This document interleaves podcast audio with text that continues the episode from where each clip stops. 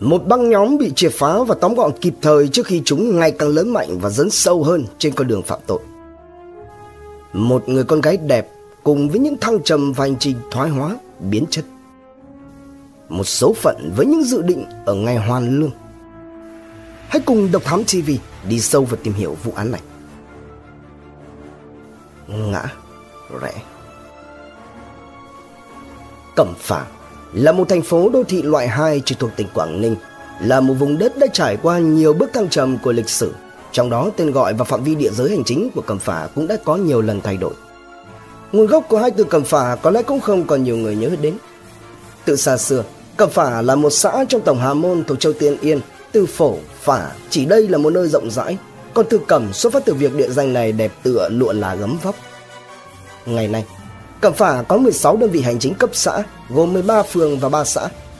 Cẩm Phả là địa danh được thiên nhiên ưu đãi với nhiều tài nguyên phong phú, có rừng, có biển và cả tài nguyên khoáng sản.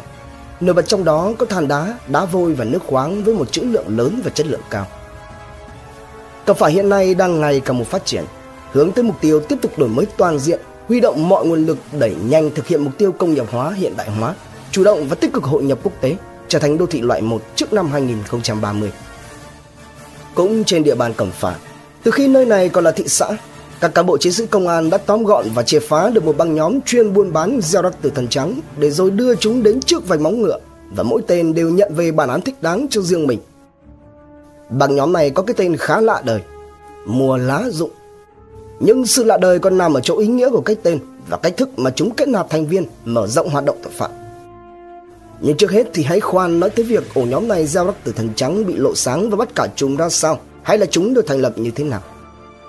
Để bắt đầu, hãy theo chân một cô thiếu nữ hãy còn rất trẻ, ở cái độ tuổi chưa đến ba chục bẻ đôi, đã biến chất để rồi cùng kiến tạo lên cả một đường dây phạm tội.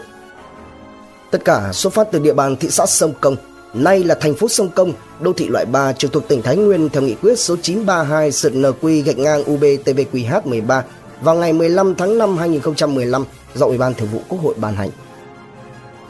Những năm cuối thế kỷ 20, đầu thế kỷ 21, phần lớn người dân ở thị xã Sông Công, tỉnh Thái Nguyên khi ấy chẳng ai là không biết đến hai mẹ con nọ.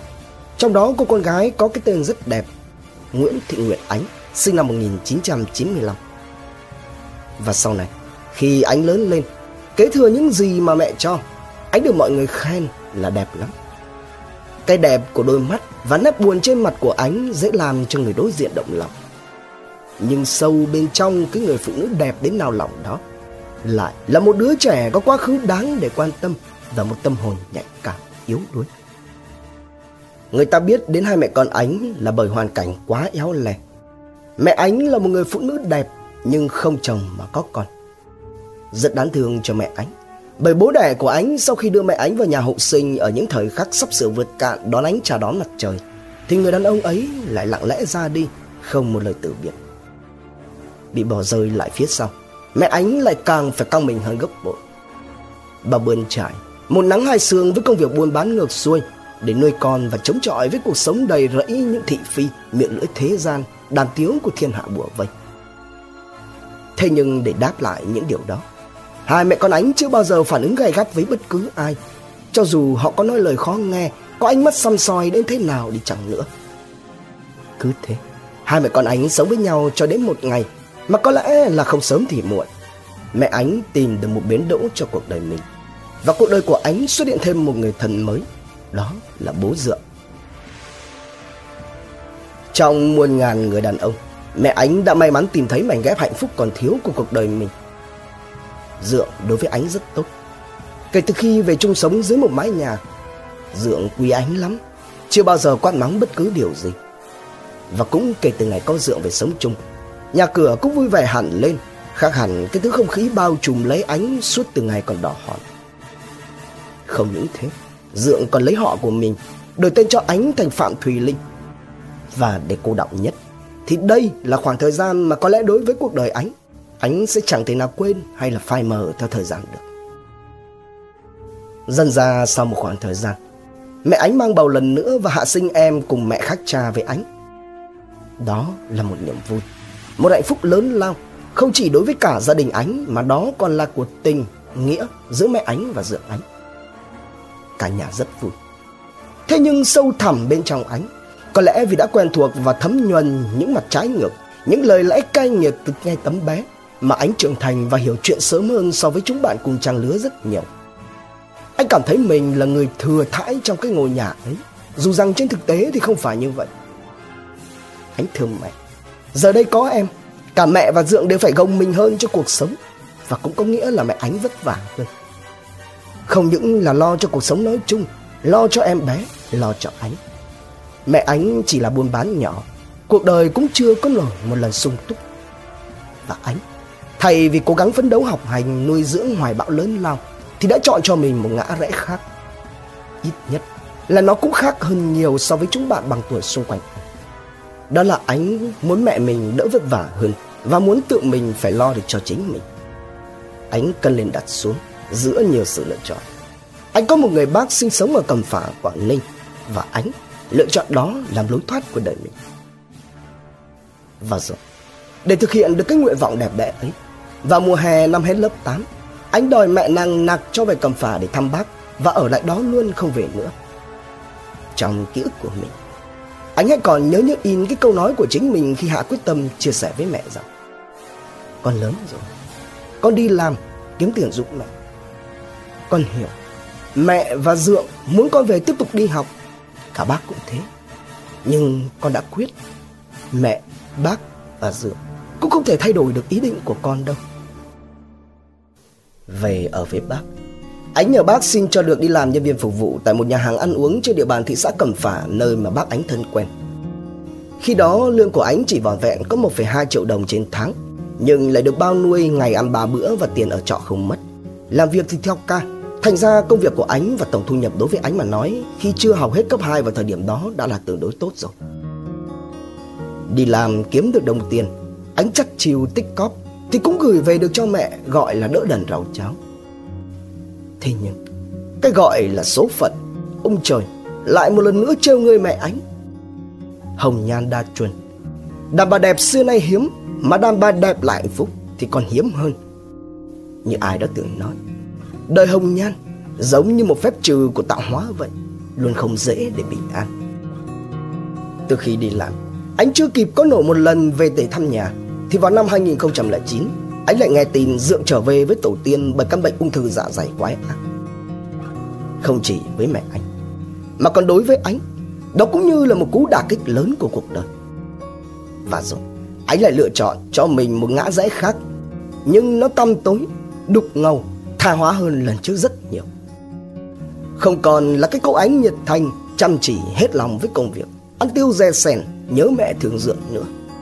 Mà thay vào đó là một cô ánh vật vờ, chán nản, thiếu ngủ và dần quen với mùi tiền, dùng vật chất cuộc vui để khỏa lấp đi những khoảng trống huếch trống hoác bên trong tâm hồn và trí tuệ. Cứ hết giờ làm việc ở nhà hàng, là ánh lại vui đầu vào quán nét. Từ những trò game cho tới mạng xã hội và phần mềm nhắn tin chat chít, cùng với những buổi ngồi nét không có điểm dừng.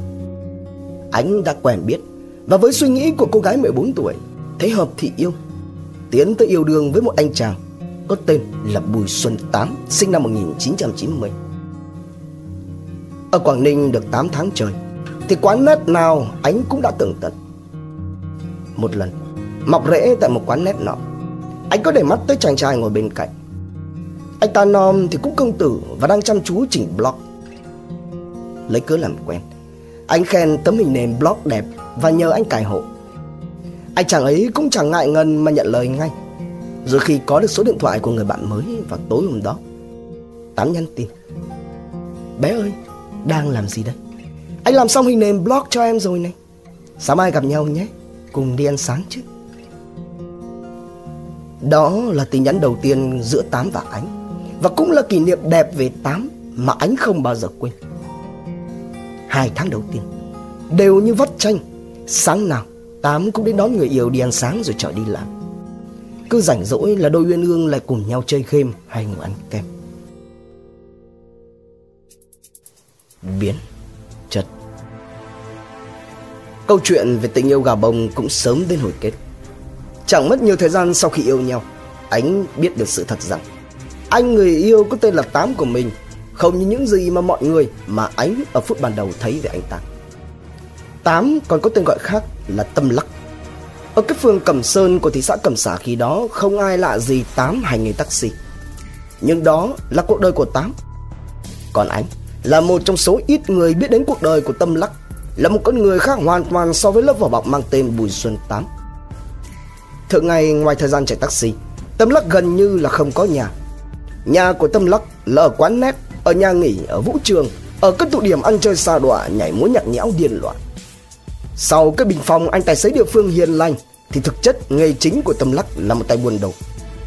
Cái thứ mà hắn buôn bán là cái thứ độc dược có tên gọi y hệt với biệt danh của hắn, còn có tên gọi khác là ecstasy. Tên khoa học là methylene methamphetamine, viết tắt là MDMA.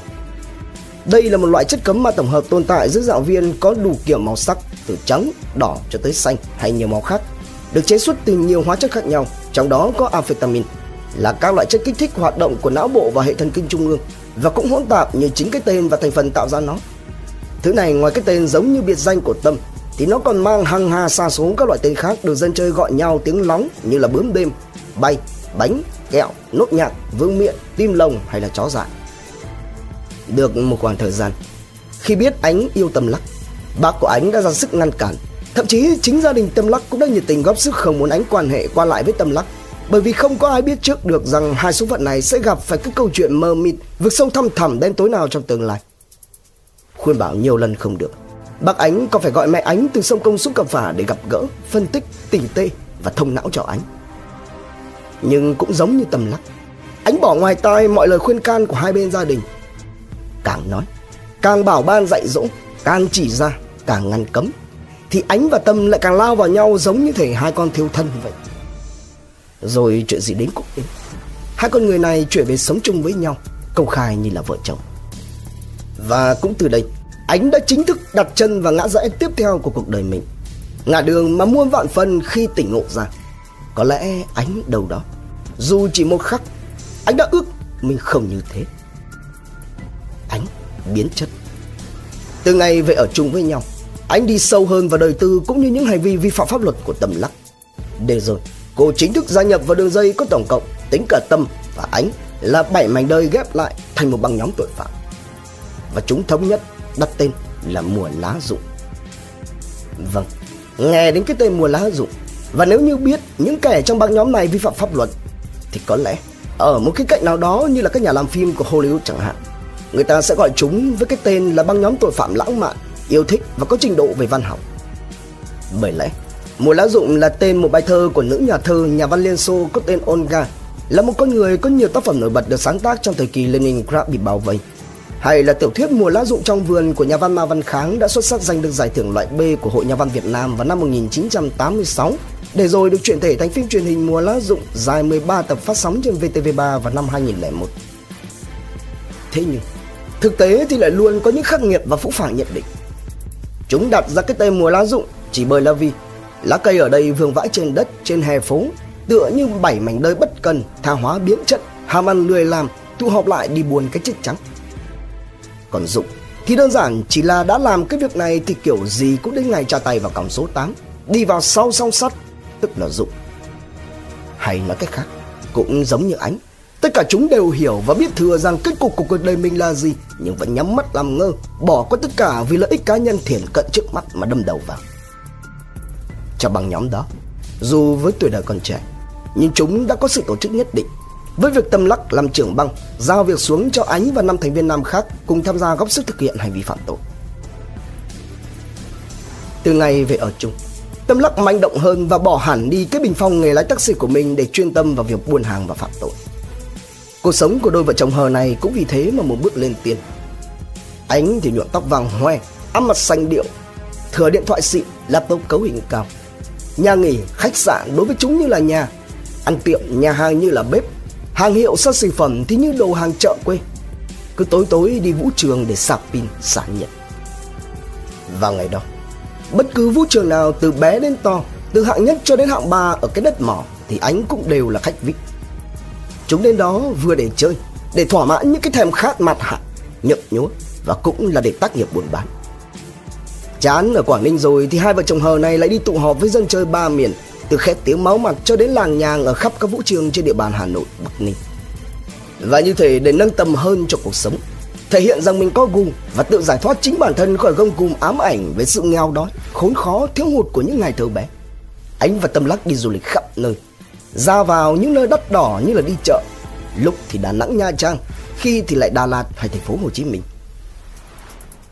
Thế nhưng Đúng là sự thật Chúng không bao giờ như Pablo Escobar được tái hiện lại trên phim ảnh hay là ông trùm giả tường Walter White trong loạt series nhiều mùa Breaking Bad. Của nhà chồng được, cả ánh và tâm lắc đều nghiện nặng, không thể thiếu được chính cái thứ mà chúng buôn bán. Như thể nó đã trở thành máu thịt chảy trong huyết quản vậy. Chúng dạn nát, cho vào trong lon coca, lặng hòa tan rồi uống. Uống vào, cơ thể chúng mất hết cảm giác, nhẹ bẫng như đi mây về gió và lắc điên dại ngày nhạc ảo. Cũng có nghĩa rằng Hễ cứ đi đến đâu là chúng lại phải mò đến quậy tung cái vũ trường ở nơi đó để tận hưởng và nhấn chìm bản thân vào sự điên cuồng của không khí, của con người, của âm nhạc để mà phê pha, để giảm bớt đi cái thứ ngấm trong người để rồi còn tiếp tục cái hành trình độc ác dẻo rắc độc dực của mình. chả giá. Thế rồi, chuyện gì đến cũng sẽ phải đến. Chúng sẽ chẳng thể nào nhởn nhơ được ngoài vòng pháp luật, nhất là khi càng lúc càng nhúng chàm sâu đến thăm thẳm mùa lá rụng rơi vào tầm ngắm. Tâm và ánh trở thành những kẻ bị săn đuổi số một. Chúng chuyển hẳn đến ở tại khắp các nhà nghỉ khách sạn. Nhưng mọi động thái của cặp đôi này đều đã không thoát khỏi tầm kiểm soát của cơ quan điều tra. Ngày 27 tháng 12 năm 2010 Nguyễn Thị Nguyệt Ánh và Bùi Xuân Tám đã chính thức tra tay vào còng số 8 chấm dứt chuỗi ngày phạm tội của chúng và đặt dấu chấm hết cho băng nhóm mùa lá rụng khi bị bắt tại trận ngay khi đang nhằm với nhau trong nhà nghỉ Hương Linh ở phường Cẩm Sơn, thành phố Quảng Ninh cùng với hàng đống tăng vật lắc đá được liệt kê bao gồm 3,56 gram ke và 26 viên lắc giấu trong gơ cửa sổ của nhà nghỉ. Từ đây, Tâm Lắc khai nhận rằng chúng mua đồ của hai đối tượng tên Tuấn và Huy ở Hải Phòng nhưng lại không biết địa chỉ ở đâu. Trong đó, cứ mỗi lần mua bán thì chúng chỉ giao hàng trên xe taxi ở những địa điểm khác nhau. Giao tiền, nhận hàng rồi lại chia tay đợi đến cuộc giao dịch tiếp theo. Thế nhưng, Việc khám phá và triệt hạ băng nhóm mùa lao động đã góp một phần vào việc làm sáng tỏ hơn và đóng góp thông tin vào những chân rết còn lại về hoạt động của Dũng Tình, tức Dư Kim Dũng, là một tên trùng chất cấm ở Hải Phòng, chặt đứt đường dây với quy mô khủng khiếp của hắn ta. Và tên Lưu Phở, tức Bùi Quốc Lưu, là kẻ được coi là tên tội phạm đầu tiên sản xuất MDMA ở Việt Nam. Khi mà Tâm Lắc khai nhận rằng đầu mối của hắn đã từng có lần nhắc đến Dũng Tình và Lưu Phở. Cuối cùng, vào ngày 9 tháng 8 năm 2011, Tòa nhân dân thị xã Cẩm Phả, tỉnh Quảng Ninh đã mở phiên tòa xét xử. Trước vành móng ngựa, đứng bên cạnh nhau, bị cáo Tám đã nhân một đoạn thời gian có thể mà thi thầm với bị cáo Ánh rằng Đừng đợi anh, hãy lấy người đàn ông tốt, có cuộc sống tốt. Anh sẽ hạnh phúc vì em làm được điều đó. Nhưng ở ngay sát bên, bị cáo Ánh lại đáp trả. Em chờ anh, em được ra chạy trước, em sẽ thăm nuôi và đợi anh về. Hai bị cáo cùng nhau giàn ruộng nước mắt. Khép lại phiên tòa. Hội đồng xét xử tuyên phạt bị cáo Tám 8 năm tù giam, Bị cáo Ánh 3 năm tù do phạm tội khi chưa thành niên. Ba đối tượng khác trong băng nhóm mùi lao động chịu mức án phạt tù từ 3 đến 7 năm. Nhưng nói về anh Khi bị bắt chỉ mới ở cái ngưỡng tuổi ba chục bẻ đôi Còn rất trẻ. Những ngày sau đó, Khi thụ án sau song sắt Anh đã có những giây phút hiếm hoi trải lòng mình anh nói rằng mình thương mẹ vô cùng. Cái quyết định bỏ học về cầm phả để kiếm việc làm hóa ra lại là một quyết định sai lầm trong cuộc đời anh. Anh không những không giúp được cho mẹ Khiến cho mẹ được vui Mà chỉ khiến cho mẹ cô quạnh Đau buồn, sầu khổ thêm tới ngàn vạn lần. Từ ngày bắt đầu chấp hành án phạt tù ở trại giam Hoàng Tiến trên địa bàn tỉnh Hải Dương Anh luôn cố gắng cải tạo thật tốt Để sớm ngày được về chăm sóc đỡ đần mẹ. Anh hạ quyết tâm rằng Lần này khi được trả tự do anh sẽ không bỏ mẹ mà đi nữa. Anh ân hận vì những việc mà mình làm. Anh tự nói rằng, Bản thân đã đủ nhớ đời, Sẽ không bao giờ dám vi phạm pháp luật bất cứ thứ gì Để rồi lại mất tự do thêm lần nữa. Làm khổ mẹ Ánh thêm lần nữa. Hàng đêm, Bên trong phòng giam, Cứ mỗi lần mẹ anh đến thăm là Ánh lại không ngủ được. Anh khóc, Ân hận, Nghĩ về quãng thời gian trước đó Khi mà mẹ và bác khuyên can đủ đường. Chỉ muốn có những điều hay, chuyện tốt đến với anh rồi Ánh cũng hay tin từ mẹ rằng, Bố đẻ Ánh hiện giờ đã có gia đình riêng ở Uông Bí, Quảng Ninh. Ánh cũng chẳng trách cứ điều gì. Chắc hẳn là bố mẹ cũng có những lý do riêng của mình. Khi nói về Bùi Xuân Tám, Ánh xem ra hãy còn chưa quên. Dù đã thụ án được 2 năm, Nhưng khi nhắc lại chuyện cũ, Ánh vẫn cảm nhận rằng Tám chân thành và rất tốt với Ánh Cùng với những kẻ khác trong băng nhóm. Rằng đó là tình yêu thật lòng. Anh không oán trách Tám bất cứ điều gì. Tất cả đều là anh tự nguyện phạm tội. Anh nói Tám chú đáo quan tâm đến và giúp đỡ anh cả về vật chất và tinh thần. Nếu như được chọn lại Anh sẽ vẫn chọn Tám Nhưng chắc chắn là không chọn công việc của Tám. Bởi lẽ ra hơn ai hết Anh phải là người khuyên giải can ngăn Tám. Về chuyện sau này Anh nói rằng việc đầu tiên mình sẽ làm khi ra tù Đó là đi thăm Tám ở trại giam Hàng Son, tỉnh Quảng Ninh. Nhưng anh sẽ không chờ ta. Anh sẽ từ bỏ quá khứ, Gây dựng lại cuộc sống mới của bản thân mình. Và anh nói mình sẽ trả ơn với những người cùng băng nhóm. Trong băng mùa lá rụng khi đó, Có 5 người bị bắt, Còn hai người đang ở ngoài xã hội. Và hai người này thì vẫn thay nhau đến trại giam thăm nom, Tiếp tế cho ánh và bốn tên còn lại. Khi nhận được câu hỏi, Liệu rằng khi ra trại có tái hợp lại băng nhóm hay không? Ánh chỉ biết im lặng hồi lâu và đáp lại. Chắc chắn sẽ không. Nhưng em sẽ trả ơn cho họ. Chẳng biết. Con đường hoàn lương của ánh rồi có phẳng lặng Và được như ánh mong đợi hay không? Dù sao thì cũng đã lầm lỗi và trả giá. Hy vọng rằng, Trên đường đời tương lai phía trước, Ánh sẽ tìm được hướng đi đúng Cho sự làm lại của mình Tính những bài học làm người. Cái giá phải trả sao song sắt Và từ tình yêu với người mẹ nặng nỗi chuyên truyền của mình. Trân trọng cảm ơn quý khán thính giả đã theo dõi Subscribe Ấn chuông đăng ký để cập nhật những video mới nhất. Like, share, chia sẻ tới nhiều người hơn. Comment những suy nghĩ, ý kiến, bình luận của bạn hay những gợi ý đóng góp để chúng tôi được hoàn thiện hơn. Độc Thám TV, hai ngày một số vào lúc 21 giờ. Nguồn tham khảo và tổng hợp, tuổi trẻ, người đưa tin, dân trí, an ninh thủ đô, VN Express cùng nhiều nguồn khác từ Internet. Độc Thám TV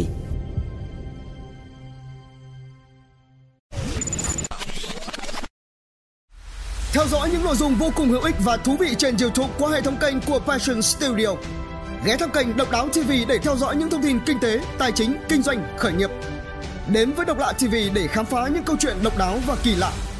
Khám phá những vụ án kinh điển và bí ẩn, cập nhật tin tức an ninh nóng hổi cùng Độc Thám TV hay tìm hiểu về lịch sử Việt Nam qua Bí ẩn sự Việt cùng nhiều kênh YouTube bổ ích khác đang được xây dựng và hoàn thiện mỗi ngày. Passion Studio mang đến những giá trị thiết thực